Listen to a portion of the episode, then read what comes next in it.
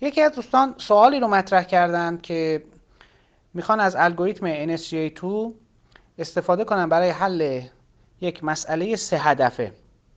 و تا الان مسئله دو هدفه ای رو حل کردن با همون کدهایی که توی آموزش فرادرس هم هست. الان کد سه هدفه رو ندارن.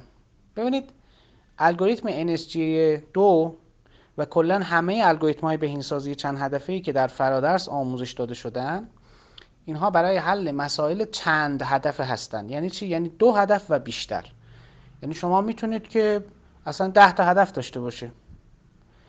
کدهایی که نوشته شدن همه منظوره هستن می‌تونید برای اونها هم استفاده کنید. البته این رو هم بگم که تا دو هدف سه هدف چهار هدف این الگوریتم های کلاسیک بهترن. ولی برای many objective optimization problems یعنی مسائل بهینه سازی با اهداف زیاد مثلا ده تا حتی بیشتر احتیاج هست که از نسخه های جدیدتر این الگوریتم ها استفاده بشه. به طور خاص مثلا NSGA 3 رو ما داریم خب؟ حالا آموزشش تو فردرس نیست ولی کدهاش توی یارپز منتشر شده کد مطلبش.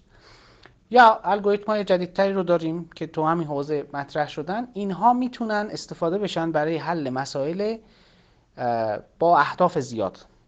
ولی اگه دو هدف، سه هدف، چهار هدف هست حتی پنج هدف هست همین الگوریتم ها MOPSO SPA, PSA, NSGA اینا همشون می‌تونن استفاده بشن و کدها هم یک طوری نوشته شده که برای همشون مناسب باشه. البته یه موقع مثلا یه بخش ویژوالیزیشنی هست یه پارتوفرانتی کشیده میشه.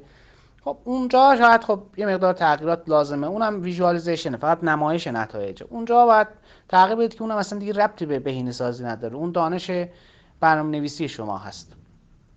اینو چیزی هست که باید داره اتفاق بیفته. اگه لازم هم باشه تغییر داده بشه. و یعنی هسته الگوریتم همون هست و اساسا فرق بین دو هدف و سه هدف و چهار هدف نیست اصلا. کدها همه اینها رو می‌تونن انجام بدن.